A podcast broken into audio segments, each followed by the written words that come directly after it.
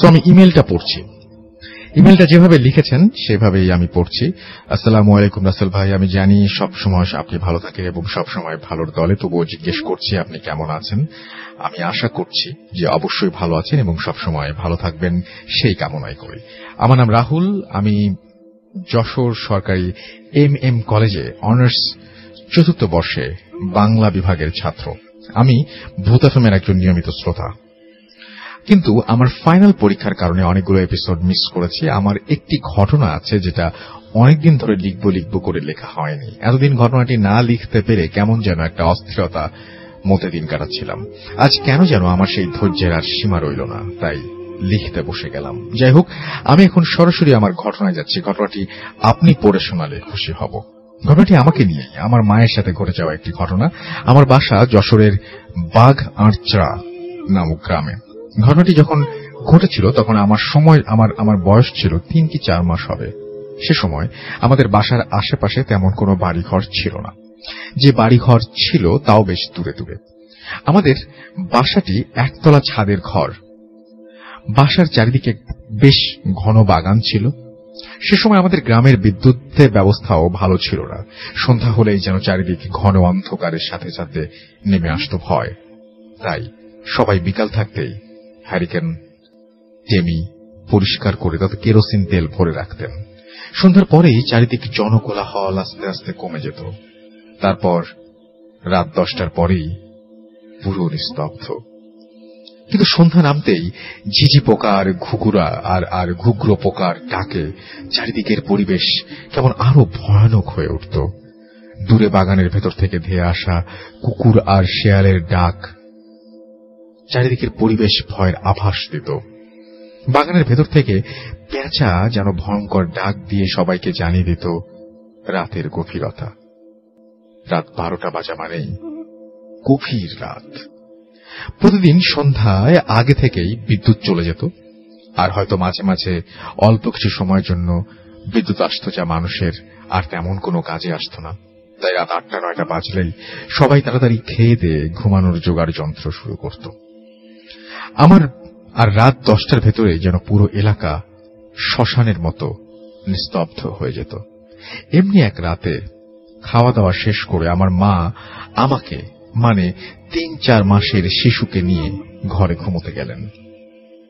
সেদিন ঘুমোতে একটু দেরি হওয়ায় ঘড়িতে সময় রাত এগারোটা কি এগারোটা তিরিশ মিনিট এমন হবে। মা আমাকে নিয়ে ঘরের মেঝেতে বিছানা করে শুয়েছিলেন এবং আব্বা খাটের ওপর ঘুমাচ্ছিলেন।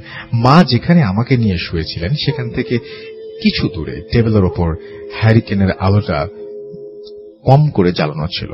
মা আমাকে যথাসময়ে ঘুম পাড়াচ্ছিলেন এবং যতক্ষণ তিনি ঘুম পাড়াচ্ছিলেন তত সময় আমার বাবা গভীর ঘুমে তলিয়ে গেছেন। ঘড়ির কাটা টিক টিক শব্দে ঘুরে চলেছে।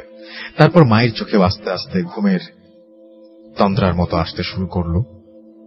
তারপর শুরু হলো আসল ঘটনা। মায়ের হঠাৎ ঘুম ঘুম চোখে বাইরে চোখ পড়ল। হ্যারিকেনের মৃদু আলোতে মশারির বাইরে মা তাকিয়ে দেখল একটা অস্বাভাবিক লম্বা আকৃতির কেউ যেন দাঁড়িয়ে আছে। মা খেয়াল করল সেটা মানুষের আকৃতির। খুব গাঢ়, ঘন, কালো একটা ছায়া। মা দেখল সেই অবয়বটি ছায়ার মতো, যার দুটি লম্বা হাত বাড়িয়ে সে মশারির ভেতরে এগিয়ে আসছে। মশারির ভেদ করে সেই ছায়ার মতো লম্বা দুটি হাত এসে মায়ের গলা চেপে ধরল। মা জোরে চিৎকার দেওয়ার চেষ্টা করল, কিন্তু মায়ের গলা দিয়ে এক ফোঁটা শব্দ বের হচ্ছে না। মা যেন অনুভব করছিল, কেউ তার বুকের ওপর পাথরের মতো ভারী কিছু দিয়ে চাপা দিয়ে রেখেছে। এত ভারী চাপ অনুভব করছিল মা, যে তখন তার শ্বাস বন্ধ হয়ে আসছিল। মা তখন শরীরের সমস্ত শক্তি দিয়ে চিৎকার করে উঠে বসার চেষ্টা করছিল। কিন্তু মা তা পারল না। মায়ের নিঃশ্বাস বন্ধ হয়ে যাওয়ার উপক্রম হল। তার চোখ দুটো বেরিয়ে আসতে চাইছিল। নিঃশ্বাস বন্ধ হয়ে যাওয়ার মতো হলে মানুষের কেমন অনুভূতি হয় সেটা কাউকে বুঝিয়ে বলতে হবে না। বাস্তবিক অর্থে এমন মুহূর্তের অনুভূতি লিখে বা মুখে বোঝানো কঠিন। আর এমন ঘটনা যার সাথে ঘটে সেই বুঝতে পারে অনুভূতিটা। মা আব্বাকে অনেক টাকার চেষ্টা করছিল, কিন্তু গলা দিয়ে কোনো স্বর বের হচ্ছিল না। মায়ের মুখ দিয়ে তখন শুধু গোঙানির মতো আওয়াজ আসছিল। এভাবে অনেক সময় যাওয়ার পর হালকা মৃদু স্বর বেরিয়ে হয়ে আসলো। মা আব্বাকে বলল, হ্যারিকেনের জোরটা বাড়িয়ে দিতে। কিন্তু গলা শটা এত মৃদু ছিল যে আব্বার কান পর্যন্ত সেই শব্দ পৌঁছালো না। ওই মৃদু শব্দে, ওই মৃদু স্বরে আব্বার ঘুম ভাঙা তো দূরের কথা আব্বা গভীর ঘুমে তলিয়েছিলেন। মা তখন আরও বেশি অসহায় বোধ করতে লাগলেন। তখন মায়ের পাশে শুয়ে থাকা তিন চার মাসের সেই শিশুটি, অর্থাৎ আমি বলে উঠলাম, মা হ্যারিকেনের জোর বাড়াচ্ছে। মা বলল, তুই কি পারিস? ও বলল হ্যাঁ পারি। এই কথা বলে সে মায়ের পাশ থেকে উঠে গিয়ে সোজা হ্যারিকেনের দিকে এগিয়ে গেল এবং হ্যারিকেনের দিকে হাত বাড়ালো। আমার মা হঠাৎ তখনই তার চোখ খুলে গেল এবং ঘরের ভেন্টিলেটারের দিকে দেখল একটা ফুটবলের মতো আলো, একটা গোলাকার কিছু একটা ভেন্টিলেটারের ভেতর দিয়ে বাইরে বেরিয়ে গেল। আর তারপর মা স্বাভাবিক হয়ে যায়। হাঁপাতে হাঁপাতে সে উঠে বসে। পাশে তাকিয়ে দেখল শিশুটি যেভাবে শুয়েছিল, ঠিক সেভাবেই শুয়ে আছে। আর হ্যারিকেনের কাছে কেউই ছিল না। মনে হয় মায়ের হার্ট অনেক শক্ত। অবিরাম চেষ্টার কাছে হার মেনে সেই শিশুর ছল ধরে হ্যারিকেনের জোর দেওয়ার নাম করে সে পালিয়ে গেছে। আর তারপর এক এক করে মায়ের মনে পড়তে লাগল, এত ছোট শিশুর তো কথা বলার কথা নয়। সে কীভাবে কথা বলল? সে তো হাঁটতে পারে না। তাহলে কীভাবে সে উঠে গিয়ে হ্যারিকেনের কাছে গেল? এসব নানা প্রশ্ন মার মাথায় উদয় হতে লাগল। কিন্তু ওই সময় মার যে সময়টা ঘটনাটা ঘটছিল, কিছু মনে হয়নি। এসব নানা প্রশ্নের উত্তর মার আজও জানা হয়নি। মার সাথে ঘটে যাওয়া সেই শ্বাসরুদ্ধকর ঘটনা এখনও মার যখন মনে পড়ে, তখন মা শিউরে ওঠেন। এসব অদ্ভুত ঘটনার সাথে তার সাথে কেন ঘটেছিল, কেন ঘটে, এটা মা জানেন না। কিন্তু এটা আমি, এটা বিশ্বাস করি যে এরকম শ্বাসরুদ্ধ ঘটনা মানুষ যদি ঘটে এবং যখন ঘটে তখন সে তিনি বুঝতে পারেন কতটা ভয়ঙ্কর সে সমস্ত ঘটনা। এসবের উত্তর জানা থাকলে অবশ্যই আমার সাথে শেয়ার করবেন। হয়তো আমাদের মনের ব্যাখ্যা, আলোচনার মাধ্যমে কোনো এক সময় এসব কিছু সূত্র বা রহস্য উদ্ঘাটন হতে পারে। আমি রাহুলকে অনেক ধন্যবাদ জানাব, যিনি লিখেছেন এই ঘটনাটি, এবং প্রত্যেকেই, আপনি, আপনার ঘটনাটা লেখার পরে মনে হয় একবারও পড়েননি। একটু পড়ার পরে একটু দেখবেন যে কোথাও কোনো ভুল ভ্রান্তি আছে কিনা। একটু তাহলে আমাদের একটু সহজ হয় অনলাইনে পড়তে। Anyways thank you very much for your story and যেভাবে লিখেছেন, আমি ঠিক সেভাবেই পড়ছি। হ্যাঁ রাসুল ভাই, আপনি সবসময় ভালোর দলে তাই জিজ্ঞেস করলাম না। কেমন আছেন? প্রতি সপ্তাহে অপেক্ষায় থাকতে হয় শুক্রবারের জন্য। সে যাই হোক, আমি নীল বড়ুয়া। স্টুডিওতে এসে, এটা আমার ছদ্মনাম, স্টুডিওতে এসে স্টোরি বলতে পারব না বলে দুঃখিত। আশা করি আপনি পড়ে শোনাবেন। আমি চট্টগ্রাম জেলার কোন এক বৌদ্ধ পল্লীতে থাকি। সবাই চিনতে পারবে না, তাই নাম, সবাই চিনতে পারবে তাই নাম প্রকাশ করছি না। শুরুতে বলি, আমি আজকে যে ঘটনাটি শেয়ার করব, তা আমার এক কাজিনের সাথে ঘটে যাওয়া ঘটনা। আমার কাজিন তার পরিচয় গোপন রাখতে বললেন, তাই নাম ঠিকানা প্রকাশ করছি না।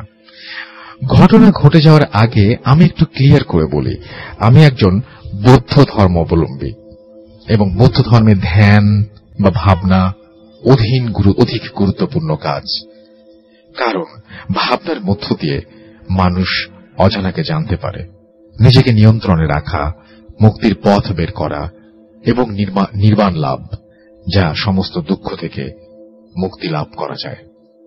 তাই ধ্যান বা ভাবনার প্রয়োজন অত্যন্ত গুরুত্বপূর্ণ। আবার ভাবনার অনেক ধাপ আছে। তার মধ্যে একটি হচ্ছে শ্মশানে ধ্যান বা ভাবনা করা। কিন্তু কাজটা মোটেও সহজ নয়। তার জন্য পরিপূর্ণ শীল বা নিয়ম কানুন মানতে হয় এবং বৌদ্ধ ভিক্ষু হতে হয়। আমার কাজিন ধ্যানের কয়েকটি ধাপ শেষ করে ঠিক করলেন, শ্মশানে ধ্যান করবেন। তার কথা শুনে ওই গ্রুপের আরেকজন বললেন, আমিও করব, কিন্তু তার জন্য গুরুর অনুমতি লাগবে। গুরুর কাছ থেকে যারা যখন অনুমতি নিতে গেলেন তারা, তখন তাদের প্রস্তাবে রাজি না হয়ে তিনি বললেন, এই কাজ তোমাদের পক্ষে সম্ভব নয়, তোমরা পারবে না। যেহেতু শ্মশানে অনেক খারাপ আত্মা, ভূত, প্রেত থাকে তাদেরকে নিয়ন্ত্রণে আনতে হয়। নয়তো তাদের রাস্তায় বাধা সৃষ্টি হয় বলে তারা ক্ষতি করে। সেজন্য গুরু তাদেরকে অনুমতি দেন নাই। অনেক বোঝানোর পরেও যেহেতু রাজি করানো গেল না, তাই তারা দুজন মিলে অবাধ্য হয়ে অনেক দূরে একটা শ্মশানে ঠিক করে নেয় ধ্যান করার জন্য। সবকিছু ঠিকঠাক মতো রেডি করলেন ধ্যান করার জন্য। যেমন কথা, তেমন কাজ। প্রথম দিন রাতের বেলায় তারা ধ্যান শুরু করলেন। ঠিক পরের দিন সকালবেলা আমার কাজিনের সাথে থাকা বৌদ্ধ ভিক্ষুটি বললেন, আমি এখানে আর ধ্যান করব না, চলো এখান থেকে চলে যাই। ওনার কথা শুনে মনে হচ্ছিল কিছু একটা প্রবলেম হয়েছে ওনার সাথে। তখন আমার কাজিন বলল, না, আমি আমার কাজ শেষ না হওয়া পর্যন্ত যাব না। আমার কাজিনকে অনেকে বোঝানোর পরেও যখন রাজি হচ্ছিল না, তখন ওই বৌদ্ধ ভিক্ষুটি বললেন, ঠিক আছে, আমি চলে যাচ্ছি। বলে তিনি চলে গেলেন। আগে বলেছিলাম, ধ্যান ঠিকঠাক মতো করতে পারলে ভালো। ধ্যানে অনেক উপকার আছে, নয়তো পাগল বা স্মৃতিশক্তি নষ্ট হয়ে যাওয়ার মানে ব্যাপারটা ছাড়া কোনো উপায় নেই। তবে সেক্ষেত্রে খারাপ হওয়ার পক্ষে টু পার্সেন্ট মাত্র হয়। ঠিক দ্বিতীয় এবং তৃতীয় দিন ধ্যানের পর তার সাথে কি হলো জানি না, তিনি যে সুস্থ স্বাভাবিক নেই সেটা বোঝা যায় তার আচরণে। তিনি একা থাকতে পছন্দ করেন একা একা কথা বলেন। এক জায়গায় থাকেন না, সবকিছু এলোমেলো হয়ে যায়। এভাবে অনেক দিন কেটে যাওয়ার পর তার মা এক তান্ত্রিকের কাছে যান এবং সবকিছু খুলে বলেন। পরে তান্ত্রিক বললেন, ওকে অনেক পাওয়ারফুল কোন একটা আত্মা ভর করেছে যা আমার পক্ষে আটকানো অসম্ভব। আপনি একটা কাজ করেন, ওকে বান্দরবানে নিয়ে যান এবং ওখানে অনেক বড় বড় তান্ত্রিক আছেন, তারা পারবেন। ছেলেটির মা তখন চিন্তা করলেন বান্দরবানে যাওয়া, আসা, আবার থাকা খাওয়া অনেক সমস্যা। তাই তিনি বাড়িতে যদি নিয়ে আসা যায় তাহলে অনেক ভালো। তাই তো তিনি ছেলেটির দুলাভাইকে ফোন করলেন এবং তখন ছেলেটির দুলাভাই বললেন যে, আমাদের এখানে সিলেটে নাম করা একজন তান্ত্রিক আছে, দেখি। তিনি হ্যাঁ বললেন এবং তিনি পারবেন এবং কিছু জিনিসপত্র জোগাড় করতে বললেন। তা হল সাতটি ডিম সাতটি আপেল, সাতটি লাল ফুল, সাতটি কলস, সাত কেজি চাল, আরও অনেক কিছু। এখন আমার মনে পড়ছে না। তান্ত্রিকরা আমার বললেন, আমার কাজটা হবে দুই ধাপে, সকালে আর রাতে। সেদিন মঙ্গলবার ছিল। অনেকে মিলে আমরা দেখতে গেলাম। এবং দেখতে যাওয়ার পরে আমরা মানে যেটা করলাম সেটা হচ্ছে যে অনেকে দেখতে গেলাম এবং দেখলাম যে সকালবেলা একটা পুজোর আয়োজন করা হয়েছে এবং সেখানে ঘণ্টা দুই পুজো হওয়ার পরে পুজোর উপকরণগুলো নদীতে ভাসিয়ে দেওয়া হলো। এরপর মূল কাজ রাত্রে, ঘড়িতে ঠিক আটটা বাজে তান্ত্রিক এক গ্লাস পানি নিয়ে সহকারীকে বললেন যদি অজ্ঞান হয়ে যান, পানি ছিটিয়ে জ্ঞান ফেরাবেন। আর একটা তাবিজ ছেলেটির দুলাভাইয়ের হাত দিয়ে বললেন, এটি আপনার সাথে রাখবেন। আর ছেলেটি যেদিকে যায় সাথে থাকবেন। বাইরে থাকা লোকগুলোকে বললেন, আপনারা কেউ বাড়ি থেকে বের হবেন না। আর পরে তিনজন একটা রুমের মধ্যে ঢুকে রুম আটকে দিলেন। আমরা পাশের রুমে অপেক্ষা করছি, কি হয় দেখার জন্য? কিছুক্ষণ পর ধুপ ধুপ ধুপ ধুপ দুইটা শব্দ শোনা গেল। বুঝতে পারলাম, জিন হাজির করেছেন। ঘণ্টা খানেক পর দেখলাম বাইরের চিত্রটা পাল্টে গেল। একটু আগের আকাশটা আকাশটা পুরোটা উল্টো। মনে হচ্ছে এখনই ঝড় তুফান হবে, সবকিছু তৎনস হয়ে ভেঙে পড়বে। ঘরের চালের টিনগুলো উড়ে যাবে। বাঁশ, ঝাড়ের জানালা দেখলাম, বাঁশ ঝাড়গুলো একবার মাটিতে শুয়ে পড়ছে, আবার ওপরে দিকে উঠছে। সবার মনের মধ্যে ভয় কাজ করছে। পনেরো বিশ মিনিট পর স্বাভাবিক হয়ে গেল সবকিছু। ঘড়িতে রাত দশটা। তখন দরজা খোলার আওয়াজ পেয়ে জানালাতে দেখলাম, আমার কাজিন সামনে পেছনে তার দুলাভাই পেছনে তান্ত্রিক দৌড় দিয়েছেন এবং বাড়ি থেকে উঠোন পার হয়ে তারা তারপর পুকুর, সেই পুকুরে আমার আমার কাছে লাভ দিলেন। কয়েক সেকেন্ড পর তান্ত্রিক ও জ্বলন্ত মোমবাতি হাতে সেখানে লাভ দিলেন। আমার মনে হয় এই ঘটনাটা আমরা আগে পড়েছি। আমরা আবার নতুন ঘটনায় যাব, তবে যেহেতু শুরু করেছি, শেষ করে ফেলি। যারা শোনেননি, তারা শোনেন।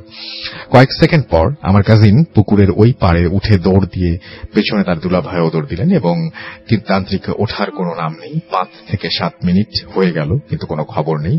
সবাই মনে করলেন, কোনো বিপদ হয়নি তো। ঘড়িতে আনুমানিক দশ থেকে এগারো মিনিট হবে হাতে জ্বলন্ত মোমবাতি নিয়ে তান্ত্রিক পুকুরে লাভ দিলেন। তারপর ছেলেটির দুলাভাই সাথে ছেলেটিকে নিয়ে আসলেন এবং তান্ত্রিক সহ ছেলেটিকে আবারও রুমের মধ্যে ঢুকলেন এবং আধা ঘণ্টা তান্ত্রিক রুম থেকে আধা ঘণ্টা পর বের হয়ে গেলেন এবং বললেন যে, আপনারা এখন বিপদ মুক্ত ডাক্তার ডাকেন। আমার কাজ শেষ। তান্ত্রিককে অবশ্য ছেলেটির দুলাভাই কয়েকটি প্রশ্ন করলেন, যেমন, আপনি বারবার কেন অজ্ঞান হয়ে যাচ্ছিলেন? বাইরে ঝড়, তুফান কেন?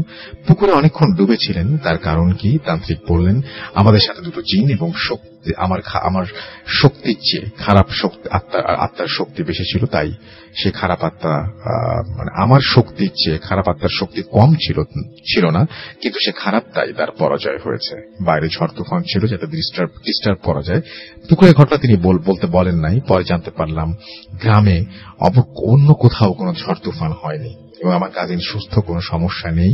এই ঘটনা ছিল এবং ভালো থাকবেন। এই ঘটনাটা আমরা আগে পড়েছি, সম্ভবত, আমার যেটা মনে হয়, এবং আমরা নতুন ঘটনা অবশ্যই পড়ব, এটা ইমেইলে সেকেন্ড টাইম রাসেল ভাই, আমি সব সময় ভালোর দলে আপনি তাই জিজ্ঞেস করলাম না কেমন আছেন। প্রতি সপ্তাহে অপেক্ষায় থাকতে হয় শুক্রবারের জন্য। সে যাই হোক, আমি নীল বড়ুয়া, ছদ্মনাম, স্টুডিওতে এসে স্টোরি বলতে পারব না, তার জন্য দুঃখিত। আশা করি আপনি পড়ে শোনাবেন। আমি চট্টগ্রাম জেলার কোন এক বৌদ্ধ পল্লীতে বসবাস করি। সবাই চিনতে পারবে তাই নাম প্রকাশ করছি না। শুরুতে আমি বলি যে আমি আজকে যে ঘটনাটা শেয়ার করব তা আমার এক কাজিনের সাথে ঘটে যাওয়া ঘটনা। আমার কাজিন তার পরিচয় গোপন রাখতে বললেন, তাই নাম ঠিকানা প্রকাশ করছি না। ঘটনা যাওয়ার আগে আমি একটু ক্লিয়ার করে বলি। আমি একজন বৌদ্ধ ধর্ম, ধর্মাবলম্বী। বৌদ্ধ ধর্মে ধ্যান বা ভাবনা অধীন গুরুত্বপূর্ণ। কারণ ভাবনার মধ্য দিয়ে মানুষ অজানাকে জানতে পারে। নিজেকে নিয়ন্ত্রণে রাখা, মুক্তির পথ বের করা এবং নির্বাণ লাভ করা, যে সমস্ত দুঃখ থেকে মুক্তি লাভ করা যায়। তাই ধ্যান বা ভাবনার প্রয়োজন গুরুত্বপূর্ণ। আবার ভাবনার অনেক ধাপ আছে। তার মধ্যে একটি হচ্ছে শ্মশানে ধ্যান বা ভাবনা করা। কিন্তু কাজটা মোটেও সহজ নয়। তার জন্য পরিপূর্ণ শীল বা নিয়ম কানুন মানতে হয় এবং বৌদ্ধ ভিক্ষু হতে হয়। আমার কাজিন ধ্যানের কয়েকটি ধাপ শেষ করে ঠিক করলেন, শ্মশানে ধ্যান করবেন। তার কথা শুনে ওই গ্রুপের আরেকজন বললেন, আমিও করব। কিন্তু তার জন্য গুরুর অনুমতি লাগবে। গুরুর কাছ থেকে যখন অনুমতি নিতে গেলেন, তখন তাদের প্রস্তাবে রাজি না হয়ে তিনি বললেন, এই কাজ তোমাদের পক্ষে সম্ভব নয়, তোমরা পারবে না, যেহেতু শ্মশানে অনেক খারাপ আত্মা, ভূত, প্রেত এগুলো থাকে, তাদেরকে নিয়ন্ত্রণে আনতে হয়। নয়তো তারা রাস্তায় বাধা সৃষ্টি করে এবং ক্ষতি করে।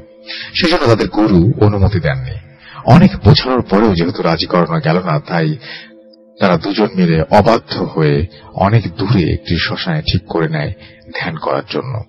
সবকিছু ঠিক মতো রেডি করে ধ্যান করতে বসল। যেমন কথা তেমন কাজ প্রথম দিন রাতে, রাতের বেলায় তারা ধ্যান শুরু করল। ঠিক পরের দিন সকালবেলা আমার কাজিনের সাথে থাকা বৌদ্ধ ভিক্ষুটি বলল, আমি এখানে আর ধ্যান করব না। চলো, এখান থেকে চলে যাই। ওনার কথা শুনে মনে হচ্ছিল একটা প্রবলেম হয়েছে ওনার সাথে। তখন আমার কাজিন বলল, না, আমি আমার কাজ শেষ না করা পর্যন্ত যাব না। আমার কাজিনকে অনেকে বোঝানোর পরেও যখন ও রাজি হচ্ছিল না, তখন ওই বৌদ্ধ ভিক্ষুটি বললেন, ঠিক আছে, আমি চলে যাচ্ছি। বলে তিনি চলে গেলেন। আগেই বলেছিলাম, ধ্যান ঠিকঠাক মতো করতে পারলে ভালো। ধ্যানে অনেক উপকার আছে। আর নয়তো পাগল বা স্মৃতিশক্তি নষ্ট হয়ে যাওয়া ছাড়া কোনো উপায় নেই। তবে সেক্ষেত্রে খারাপ হওয়ার পক্ষে টু পার্সেন্ট মাত্র হয়। ঠিক দ্বিতীয় এবং তৃতীয় দিন ধ্যানের পর তার সাথে কি হলো জানি না, তবে তিনি যে সুস্থ স্বাভাবিক নেই, সেটা বোঝা যায় তার আচরণে। তিনি এক, একা থাকতে পছন্দ করতেন, এক একা কথা বলেন। এক জায়গায় থাকেন না, সবকিছু এলোমেলো হয়ে গেল। এভাবে অনেক দিন কেটে যাওয়ার পর আমার মা এক তান্ত্রিকের কাছে তাকে নিয়ে যান এবং তাকে সবকিছু খুলে বলেন। পরে তান্ত্রিক বলেন ওকে অনেক পাওয়ারফুল কোন একটা আত্মা ওর উপরে ভর করেছে এবং আমার পক্ষে তাকে আটকানো সম্ভব নয়। আপনি একটা কাজ করুন, ওকে বান্দরবানে নিয়ে যান। ওখানে বড় বড় তান্ত্রিক আছেন, তাদেরকে পাবেন। ছেলেটির মা তখন চিন্তা করলেন, বান্দরবানে নিয়ে যাওয়া আসা আবার থাকা অনেক সমস্যা। তাই যদি বাড়িতে আনা যায় তবে ভালো হয়। তাই তো ছেলেটির দুলাভাইকে ফোন করলেন। তখন ছেলেটির দুলাভাই বললেন আমাদের এখানে সিলেটে একটা নাম করা তান্ত্রিক আছে। কথা বলে দেখি। পরে তিনি বললেন হ্যাঁ তিনি পারবেন। তবে কিছু জিনিসপত্র জোগাড় করতে হবে। তার ছিল সাতটি ডিম সাতটি আপেল সাতটি লাল ফুল সাতটি কলস সাত কেজি চাল। আর অনেক কিছু ছিল। এখন আমার ঠিক মনে পড়ছে না। তান্ত্রিকটা বললেন, আমার কাজটা হবে দুই ধাপে, সকালে এবং রাতে। সেদিন মঙ্গলবার ছিল। আমরা অনেকে দেখতে গেলাম। দেখলাম একটি পুজোর আয়োজন করা হয়েছে। প্রায় এক থেকে দেড় ঘণ্টা পর পুজো শেষ করে বললেন, পুজোর উপকরণগুলো নদীতে ভাসিয়ে দিতে। এবার মূল কাজ হবে রাত্রে। ঘড়িতে ঠিক রাত আটটা বাজে তান্ত্রিক এক গ্লাস পানি নিয়ে তার সহকারীকে বললেন, আমি যদি অজ্ঞান হয়ে যাই, পানি ছিটিয়ে জ্ঞান ফিরাবা। আর একটা তাবিজ ছেলেটির দুই ভাই তার হাতে দিয়ে বললেন, আপনি এরা সাথে রাখবেন আর ছেলেটি, অর্থাৎ আমার কাজিন যেদিকে যায় তার সাথে থাকবেন। বাইরে থাকা লোকগুলোকে বললেন, আপনারা কেউ বাড়ি থেকে বের হবেন না। পরে তারা তিনজন একটা রুমের মধ্যে ঢুকে রুম আটকে দিলেন। আমরা পাশের রুমে অপেক্ষা করছি, কি হয় দেখার জন্য। কিছুক্ষণ পর করে দিত শব্দ শোনা গেল। বুঝতে পারলাম, জিন হাজির হয়েছে। ঘন্টাখানেক পর দেখলাম চিত্রটা পাল্টে গেল। একটু আগে দেখা আকাশের চিত্রটা পুরোই উল্টো। মনে হচ্ছে এখনই ঝড় তুফান শুরু হয়ে যাবে। সবকিছু তছনছ করে ভেঙে পড়বে। ঘরের চালের টিনগুলো উড়িয়ে নিয়ে যাবে। বাঁশঝাড়ের দিকে জানালা দিয়ে দেখলাম বাঁশঝাড়ের বাঁশগুলো একবার মাটিতে শুয়ে পড়ছে আর একবার উপরের দিকে উঠছে। সবার মনের মধ্যে এক ধরনের ভয় কাজ করছে। পনেরো বিশ মিনিট পর সবকিছু স্বাভাবিক হয়ে গেল। ঘড়িতে রাত দশটার মতো হবে। তখন দরজা খোলার আওয়াজ পেয়ে জানালা দিয়ে দেখলাম, আমার কাজিন সামনে, পেছনে তার দুলা ভাই তার পেছনে তান্ত্রিক দৌড় দিলেন। বাড়ি থেকে বের হয়ে উঠান তারপর পুকুর। সেই পুকুরে আমার কাজিন লাভ দিলেন। কয়েক সেকেন্ডের মধ্যে তান্ত্রিক তার হাতে জ্বলন্ত মোমবাতি নিয়ে সেই পুকুরে লাভ দিলেন। কয়েক সেকেন্ড পর আমার কাজিন পুকুরের ওই পাড়ে উঠে দৌড় দিলেন এবং পেছনে তার দুলাভাইও দৌড়াতে লাগলেন। কিন্তু তান্ত্রিক তো ওঠার কোনো নাম নেই। পাঁচ মিনিট, ছয় মিনিট, সাত মিনিট হয়ে গেল। কিন্তু কোনো খবর নেই। সবাই মনে করলেন কোনো বিপদ হয়নি তো। ঘড়িতে আনুমানিক দশটা থেকে রাত এগারোটা, দশটা এগারোটা মিনিট দশটা এগারো মিনিট। পরে, ঘড়িতে আনুমানিক দশ থেকে এগারো মিনিট পরে হাতে জ্বলন্ত মোমবাতি হাতে তান্ত্রিক পুকুর থেকে উঠে আসলেন। তারপর ছেলেটির দুয়া ভাই ছেলেটিকে নিয়ে আসলেন। তান্ত্রিক সহ ছেলেটিকে নিয়ে আবারও রুমের ভেতরে ঢুকলেন। আধ ঘণ্টা পর তান্ত্রিক রুম থেকে বের হয়ে বললেন, এখন বিপদ মুক্ত আপনার একটা ডাক্তার ডাকুন। আমার কাজ শেষ। তান্ত্রিককে অবশ্য ছেলেটির দুলাভাই কয়েকটি প্রশ্ন করেছিলেন। যেমন, আপনি বারবার অজ্ঞান হয়ে যাচ্ছিলেন কেন? বাইরে ঝড় তুফান কেন? পুকুরে অনেকক্ষণ ছিলেন। খারাপ কিছু ছিল তার পরাজয় ডুবেছিলেন তার কারণ কি? তান্ত্রিক বললেন, আমার সাথে দুটো জিন। ও, আমার শক্তির যে খারাপ আত্মার শক্তি কম ছিল না, কিন্তু সে খারাপ তাই তার পরাজয়। বাইরে ঝড় তুফান ছিল যাতে ডিস্টার্ব করা যায়। পুকুরের ঘটনা তিনি বলেন নাই। পরে জানতে পারলাম, গ্রামে অবশ্যই কোথাও ঝড়, তুফান কিছুই হয়নি। এখন অবশ্য আমার কাজিন সুস্থ, তার কোনো সমস্যা নেই। এই ছিল আমার ঘটনা। ভালো থাকবেন, সবাই ভালো থাকুন। এটাই কামনা করি। ভূত এফএম আজীবন থাকবে এটাই আশাবাদী। আমার কাছে আরও অনেক ঘটনা আছে। পাঠিয়ে দেব। আমরা আপনার পরবর্তী ঘটনার অপেক্ষায় থাকলাম।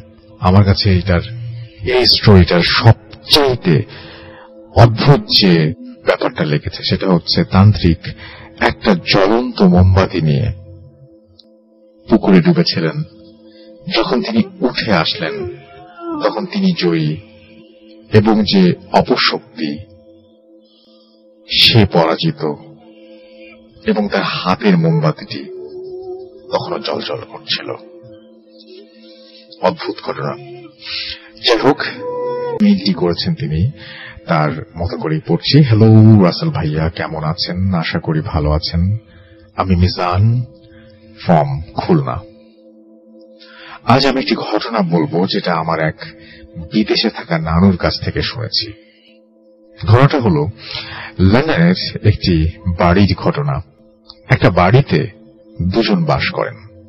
ওয়াইফ জেনিসা এবং হাজব্যান্ড ব্রোস তারা সেই বাড়িতে নতুন এসেছিলেন। একদিন কারা মহিলাটা, একদিন মহিলাটা বিকালের সময় ওই পুরনো বাড়ির কথায় কোথাও একটা বই খুঁজে পান। সম্ভবত বইটা ভৌতিক কোনো বই হবে বা সেই বইটা রহস্যময় কোনো বই হবে।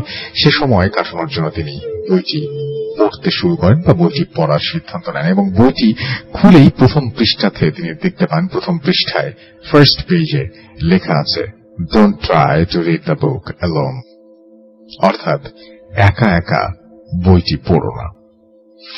সে এই ওয়ার্নিংটা কেয়ার করে না, বইটি পড়তে থাকে। সে বইটি পড়তে পড়তে এতই মগ্ন হয়ে যায় যে কখন রাত হয়ে যায়, টের পায় না। এখন সে এবং সে দেখতে পায় যে বইটির পৃষ্ঠায় লেখা যায় told you don't try to read the book অর্থাৎ, আমি বলেছিলাম বা আমি তোমাকে আগেই বলেছিলাম যে বইটা একা পড়ো না। হঠাৎ সে কিছুটা ফিল করে। তার সামনের চেয়ারে কে একজন বসে তার বই পড়া শুনছে। অর্থাৎ সে বই পড়ছে। সামনে যে চেয়ারটি ফাঁকা চেয়ার ছিল সেইখানে একজন তার বই পড়া শুনছে। বই তো আসতে পড়ছিল। সামনে বসে থাকা ভদ্রলোকটি তাহলে কেন বসে আছে? সে যখনই থামলো সামনের চেয়ারে বসা সেই লোকটি ভয়ানক গলায় বলল স্টপ কেন করলার মানে why do you stop reading সে ভাষা হারিয়ে ফেলল। সেই চেয়ারে বসা মহিলাটির মুখের আকৃতি দেখে এত বিশ্রী কেউ কল্পনাও করতে পারেনি। জেনিসার বুক ও গলা শুকিয়ে গেল, সে আর কিছুই বলতে পারছিল না। সেই চেয়ারে বসা বিক্ষুটে মানুষটি বলে উঠল you have to stay with me and you will be and তিনি যেটা বলছেন সেটা আমি বাংলায় বলি, যে তোমার এখন থেকে আমার সঙ্গেই থাকতে হবে এবং তুমি এই বুকটাকে বিলং করো, অর্থাৎ এই বুক বইটি তোমার and you cannot stop reading তোমার বইটা পড়ে যেতে হবে এবং তুমি থামতে পারবে না। জেনিসা ওই মহিলার ভয়ানক রূপ দেখে সেন্সলেস হয়ে যায়। পরে ব্রোজ জেনিসাকে উদ্ধার করে। পরে জানতে পারে ব্রোজ এইসব বিলিভ করতে চায় না। সে বলে, এইটা তোমার ভুল ধারণা। ঘটনাটা এখানেই শেষ হতে পারত, কিন্তু হল না। নেক্সট ডে জেনেসা তার মনের কৌতূহল দূর করতে আবার বইটা পড়তে বসল। সে জানতে চায়, সত্যি কি তার সামনে কেউ এসেছিল? সে বইটা পড়তে থাকে। এবং তার কাছে সবকিছু স্বাভাবিক মতোই মনে হয়। কিছুক্ষণ পর তার মনে হতে থাকে, সে একা নেই, কেউ তার পড়া শুনছে, এবং সেটি আর কেউ না, সেই বিদঘুটে চেহারার মহিলাটি। জেনেসা, ভয় কণ্ঠে বলল কি চাও তুমি? সে অবয়বটি বলল এই বইটা তুমি যেদিন পড়া শেষ করবে, সেদিন তোমাকে আমার সাথে নিয়ে যাব। এই বলে বিকট একটা হাসি দিয়ে দেয় অবয়বটা এবং জেনিসা অজ্ঞান হয়ে যায়। তাকে আবিষ্কার করে সে পরে বিছানায়। ব্রোজ তাকে জিজ্ঞেস করে জেনিসার কাছে। জেনিসা সবকিছু খুলে বলে, ব্রোজ, কিছু বুঝতে পারে না। চার্চের এক ফাদারকে সবকিছু বলেন। ফাদার বললেন, আজ যখন তোমার কাজ শেষ হবে, তখন তোমার বাসায় আমাকে নিয়ে যেও। ব্রোজ বলে, ওকে। আবার বিকেল হয়ে এলো। জেনেসা হাজার চেষ্টা করল বইটি পড়ার, কিন্তু তার মনে হচ্ছিল, সে ওই বইটা না পড়লে তার মাথা ফেটে যাবে, তার শরীরে জ্বালা যন্ত্রণা শুরু হয়ে যায়। তার আর কোনো উপায় থাকে না। সে বইটি নিয়ে পড়তে থাকে এবং সে বইটি শেষ করতেই তার সামনের চেহারার অবয়বটি বসে রইল এবং তাকে এমন ভাবে হিপনোটাইজ করল যে জেনেসা সুইসাইড করার জন্য প্রিপারেশন নিতে থাকে। এমন সময় ব্রোস এবং চার্চের ফাদার এসে দেখে যে সে গলায় দড়ি দিয়ে সুইসাইড করতে যাচ্ছে। তাকে তারা এসে আটকায়। জেনিসের জ্ঞান ফিরলে, সে সব বলে এবং অনেক ভয় পেয়ে বলতে থাকে ও আমাকে নিয়ে যাবে। ফাদার, ফাদারের কাছে কোনো সলিউশন চাইলে সে বলে, বইটা অনেক দূরে কোথাও নিয়ে জ্বালিয়ে দাও, যাতে বইয়ের ছায়ও উড়ে এখানে না আসতে পারে। অনেক খোঁজ নেওয়ার পর জানা যায়, ওই বাড়িতে দুই বোন একসাথে বসবাস করত। তারা দুজনেই একসাথে সময় কাটানোর জন্য বই পড়ত। একদিন আকস্মিকভাবে একজন মারা যায়। এর জন্য সে তারপর থেকে একা একা বই পড়ত এবং একদিন বই পড়তে পড়তেই তার মৃত্যু হয়। এই ছিল ঘটনা। ভালো লাগলে পড়ে শোনাবেন। আমি জানি না ঘটনাটা বিশ্বাসযোগ্য কতটুকু ঘটনাটি কেমন, কিন্তু পড়তে খুব ভালো লেগেছে। আশা করছি আপনার শুনতেও ভালো লেগেছে। একটা ছোট্ট বিরতি নিয়ে আসি। আজকের মতো ডিয়ার রাসেল ভাই, আশা করি আল্লাহ তালার রহমতে ভালো আছেন। অশেষ রহমতে ভালো আছেন। আমি নাফিউর রহমান নিশাত, আমার দেশের বাড়ি নওগাঁ। আমি বগুড়া জেলা সদরে, আমি বগুড়া জেলা স্কুলের ছাত্র। তারপর তিনি ফোন নাম্বার দিয়েছেন। যাই হোক, আমি আজ দুইটি ঘটনা লিখছি। পড়াশোনার ব্যস্ততার কারণে আমি স্টুডিওতে যেতে পারছি না। যদি ঘটনা ভালো লাগে, তাহলে প্লিজ এফএমে শুনিয়ে দেবেন। ঘটনায় আসি ঘটনা এক দু সালের ঘটনা দিন ঠিক মনে নেই। ঘটনাটি বগুড়া জেলার আদমজি উপজেলার। সেদিন এক আত্মীয়র বাচ্চা হওয়ার কথা, উনি আমার মায়ের চাচাতো বোন, অর্থাৎ আমার খালামণি ছিলেন। তখন আমি আমার নানি বাড়ির লোকজন গ্রামে ছিলাম। গ্রামের নাম পুসিন্দা সর্দার পাড়া হঠাৎ খালামণির পেটে ব্যথা শুরু হওয়ায় তাকে আদমজির এক ক্লিনিকে ভর্তি করা হয়। ক্লিনিকের নাম সঠিক মন নেই। তখন ছিল রাত এগারোটা। গ্রামে সাধারণত আটটা থেকে নয়টা বাজা মানেই অনেক রাত। যদিও আদমজি এবং সেই রাস্তায় বাস, ট্রাক সিএনজি সব চলতো, কিন্তু সে রাতে আমরা কিছুই খুঁজে পাইনি। অনেক খোঁজা খুঁজির পর দুটা চার্জের ভ্যান পেলাম।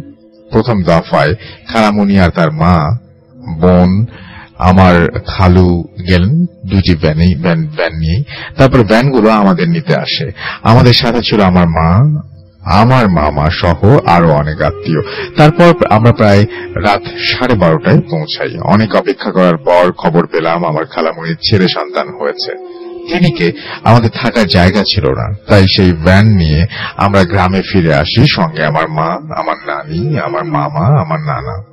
মাঝপথে শিবপুর নামের একটা জায়গায় হঠাৎ কিছু করুণ আর্তনাদ এবং কিছু অট্টহাসি শুনতে পাই, এবং জায়গাটির নাম ছিল শিবপুর। তখন রাত তিনটা। আমরা সবাই অনেক ভয় পেয়ে গেলাম। আমার মায়ের কাছে একটা চাদর ছিল, সেটা নিয়ে আমরা আমাদের মাথা ঢেকে ফেলি। চাদরটা বড় ছিল বলে এক অন্য ভ্যানেও কেউ ছিল না। এক ভ্যানেই সবাই যাচ্ছিলাম। কিছুক্ষণ পর আমার নানি সে এলাকায় একটা সত্য ঘটনা বলেন। বলেন, এখানে এক ক্ষেতে এক মানুষকে গলা কেটে হত্যা করা হয়। এর মাঝে মাঝে এই রাস্তা দিয়ে ধারে নাকি তাকে তাকে দেখা যায়। আর অনেকেই যারা এই রাস্তা দিয়ে যান, তারা তখন যাওয়ার সময় সেই ভদ্রলোক বা যার যার গলা কাটা হয়েছিল, তার আর্তনাদ শুনতে পান। এমন সময় গরম লাগায় মাথা বের করলাম। যা দেখলাম, বলার মতো দেখলাম ভ্যানে একটা গলা কাটা মানুষ বসে আছে এবং ভ্যান চালক তার স্বামী মৃত অবস্থায় পড়ে আছে। ভ্যান জানি না কীভাবে আপনা আপনি চলছিল। আমি সাথে কান্না শুরু করে দিই সাথে সাথে। এবং সবাই চাদর সরিয়ে বলে, কি হয়েছে? আমি কথা না বলে কান্নার ছলে হাত দিয়ে সেই ভ্যানটির দিকে ইশারা করলাম। সবাই দেখে সেই ভ্যানের চালক সেখানে আশেপাশে নেই। এর পর দিন সকালে আমি আমার খালামণিকেও দেখতে চাইনি, কারণ আমরা যা দেখেছি তার কোনোদিন দেখতে চাই না। তবুও দিনের বেলা ছিল বলে সাহস করে দেখতে যাই রাস্তায় দেখা যায় সেই ভ্যান সেখানেই আছে। তখন আমার নানা, আমার মামা বলে যে, একটু দাঁড়াও, আমি দেখি সেই চালক আশেপাশে আছে কিনা। কিছু দূর গিয়ে দেখতে পারলাম ভ্যান চালক গলা কাটা অবস্থায় পড়ে আছে এক খেতে চালকটির বাড়ি আমাদের কাছে, গ্রামেই ছিল বলে বাড়ির মানুষকে জানানো হয়। তারপর চালকের বাড়ির লোকজন এসে তাকে নিয়ে যান। কেউ যদি রাতে আজম আদম দিঘি যান আদম দেখি যান, প্লিজ মাঝ রাতে যাবেন না, আর যেতে হলে সঙ্গে অন্তত দুই, তিনজনকে নিয়ে যাবেন। এবং ঘটনা দুই, এটা ছিল মালয়েশিয়াবাসী, আমার নানার কাছ থেকে শোনা দিন তারিখ মনে নেই। কুয়ালালামপুরের কোনো এক জায়গায় নানা চাকরি করতেন, সেটা ছিল বেসরকারি এক কোম্পানি। তো সেখানে অনেক দেশের মানুষ কাজ করত। এখন আসল ঘটনায় আসি। নানা কোন বন্ধু তার কিছু বন্ধু মিলে অফিসের পাশে একটা ফ্ল্যাট ভাড়া নেন এবং একদিন আফ্রিকান নিগ্রোদের মতো তিন চারজন মানুষ নানার ফ্ল্যাটের নিচতলা ভাড়া নেন। আমার নানার এক বন্ধু ছিল ধার্মিক, তার নাম ছিল আবু আলী। তো তিনি কাজ শেষে ফ্ল্যাটে ফিরে নামাজ কালাম পড়ে খাবার দাবার তৈরি করছিলেন। হঠাৎ সেই নতুন ভাড়াট- ভাড়াটিয়া আসেন এবং এসে তার সাথে কুশল বিনিময় করেন।